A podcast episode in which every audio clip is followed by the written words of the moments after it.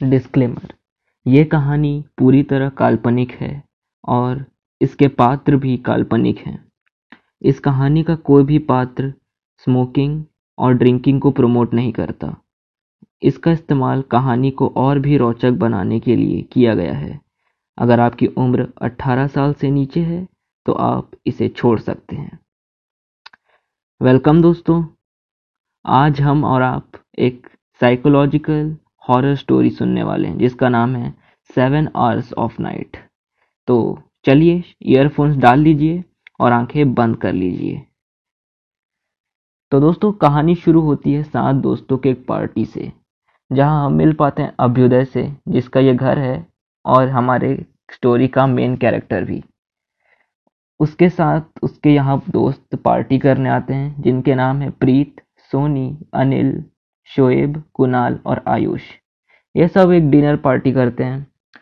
यहाँ पर हम देख पाते हैं कि अनिल अभ्युदय के ड्रिंक में कुछ मिला देता है, जिसके पीने के बाद अभ्युदय को स्लीपी फील होता है और वो बेडरूम पे चला जाता है। उसकी जब आँखें खुलती हैं तो वो देखता है कि राम रूम में पूरी तरह अंधेरा है और वो जब लाइट जलाता है तो वो देख पाता है कि उसका शरीर पूरी तरह गायब हो चुका है। जैसे ही वो मिरर की ओर दौड़ के जाता है, रूम का मिरर अपने आप ही टूट जाता है। रूम का ही नहीं दोस्तों, बल्कि जहाँ जहाँ भी घर में मिरर्स थे, सब अपने आप टूट जाता है। और जैसे ही वो किसी ग्लास को छू जाता है, वो भी चूर चूर हो जाता है।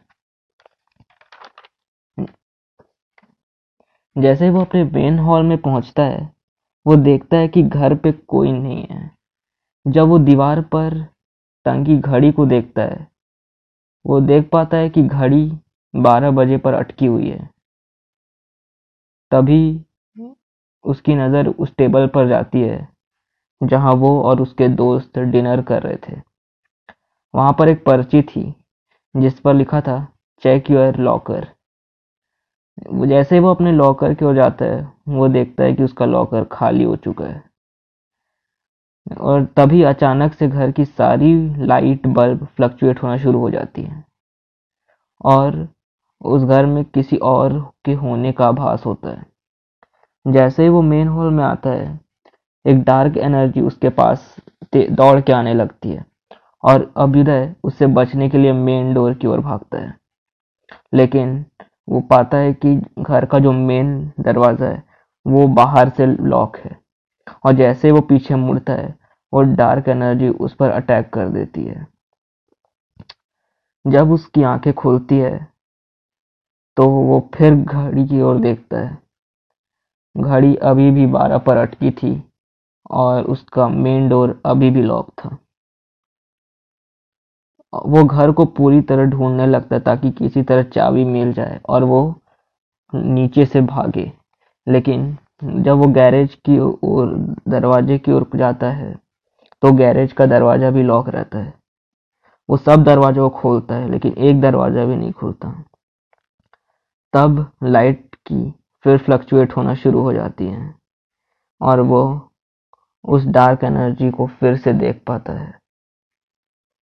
इस बार डार्क एनर्जी से बचने के लिए वो किचन के, एक टेबल के नीचे छुप जाता है। और जैसे ही वो डार्क एनर्जी जाती है लाइट फिर से अपने आप जलना शुरू हो जाती है।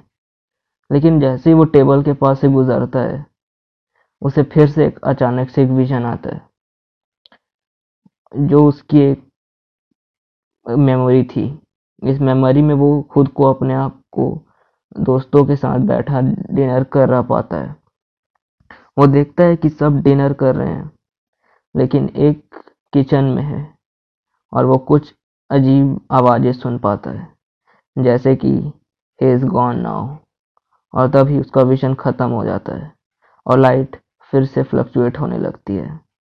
इस बार डार्क एंटिटी तेज़ी से उसके पार, तेज़ी से आती है उस पर अटैक करने के लिए, जिससे बचने के लिए वो किचन का दरवाज़ा खोलता है, जहाँ से इसका पहला चैप्टर प्राइड शुरू होता है।